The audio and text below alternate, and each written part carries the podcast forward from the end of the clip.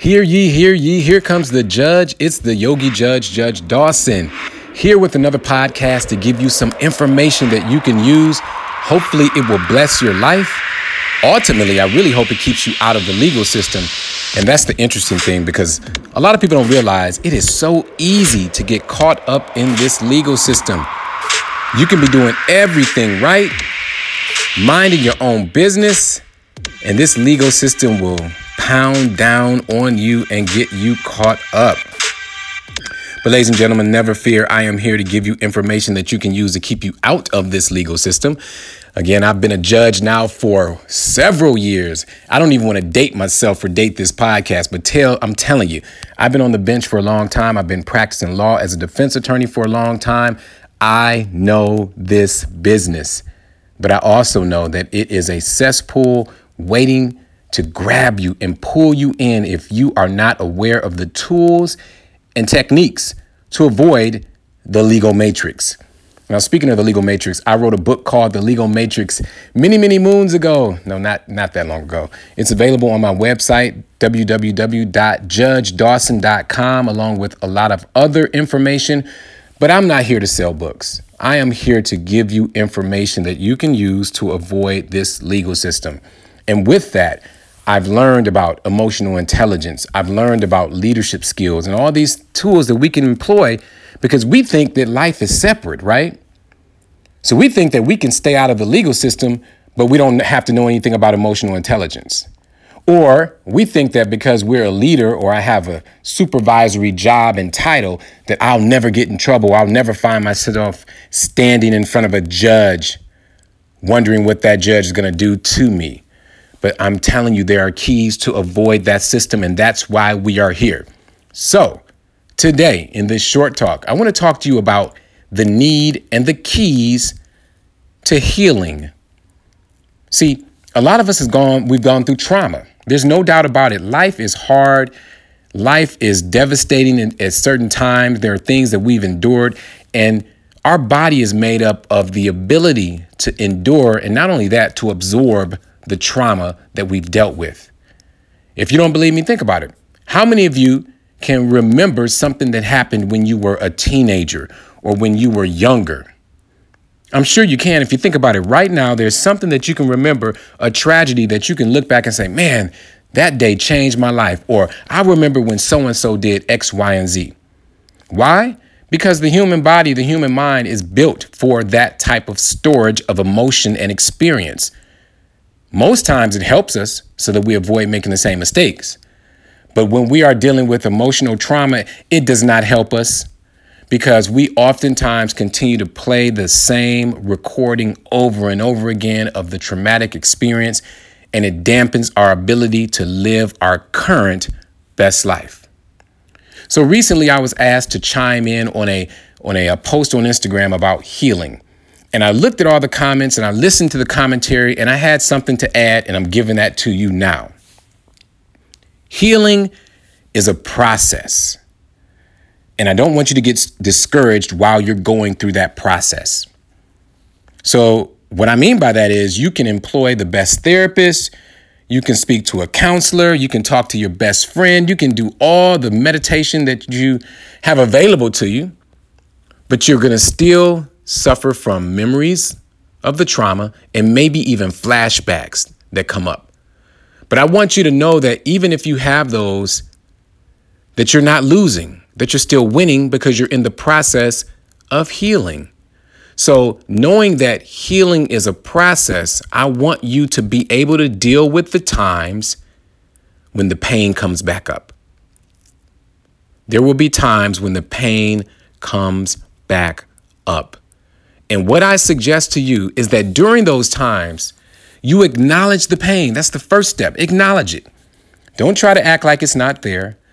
Don't try to act like you are above and beyond reliving the pain that you thought you got over from all the money you spent on therapy.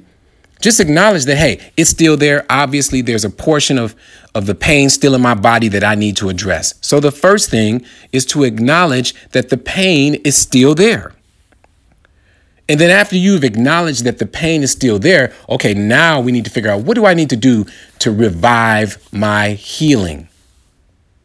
So I suggest to you at that point, look around you and make sure that you are still surrounded with the tools and the people and the resources that support your healing.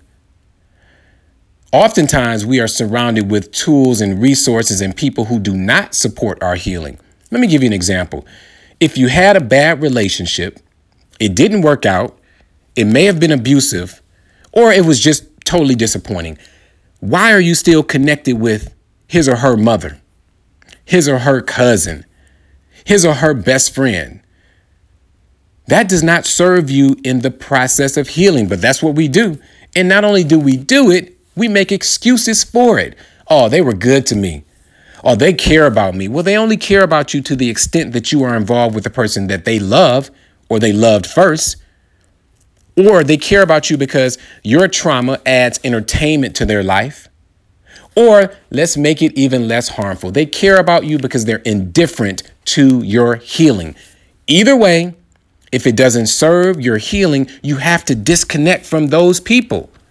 Don't stay around those situations. Don't stay in those relationships. So, the key here not only do we acknowledge that the pain has come back up, the next step is to make sure you are still in a circle of support and you haven't allowed negativity to creep back in that circle. And after you've done that, now re up on the support and, and the resources that you need to get better. Go back to therapy. Watch that documentary again that makes you feel good. Get out in nature and walk around and reconnect. Go to yoga with the yogi judge or whomever. But you now have to re up on that energy, that positive energy, so that you can get past the memories of the pain. Because remember, healing is a process. And the fact that the pain has come back up doesn't mean you're losing. You're still winning because you're working, but you're in a state of revival, in a sense, where those pains and those, those memories and all those things that hurt you are coming back up. So you have to re up on your resources. And then the last step after you have acknowledged that the pain exists, you don't ignore it, you've checked your circle to make sure you're still surrounded by positive people, places, and things, and then you've started to re up on the power that you need to move on. Now, I want you to let the negativity come up, the pain to come up and float on by. And what do I mean by that? Don't don't fight it.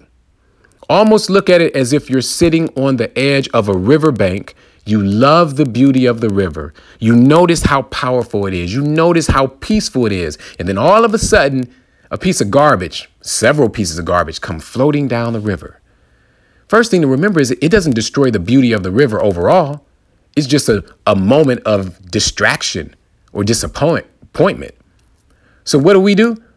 You watch it go on by let it float by because sooner or later, it will be out of your view, out of your reality.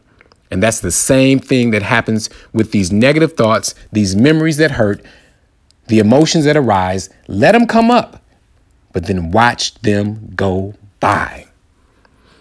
See, ladies and gentlemen, healing is a process.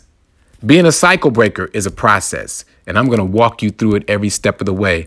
I am committed to using every moment that I have as a judge, as a yoga teacher, as a leader to give you tools of success.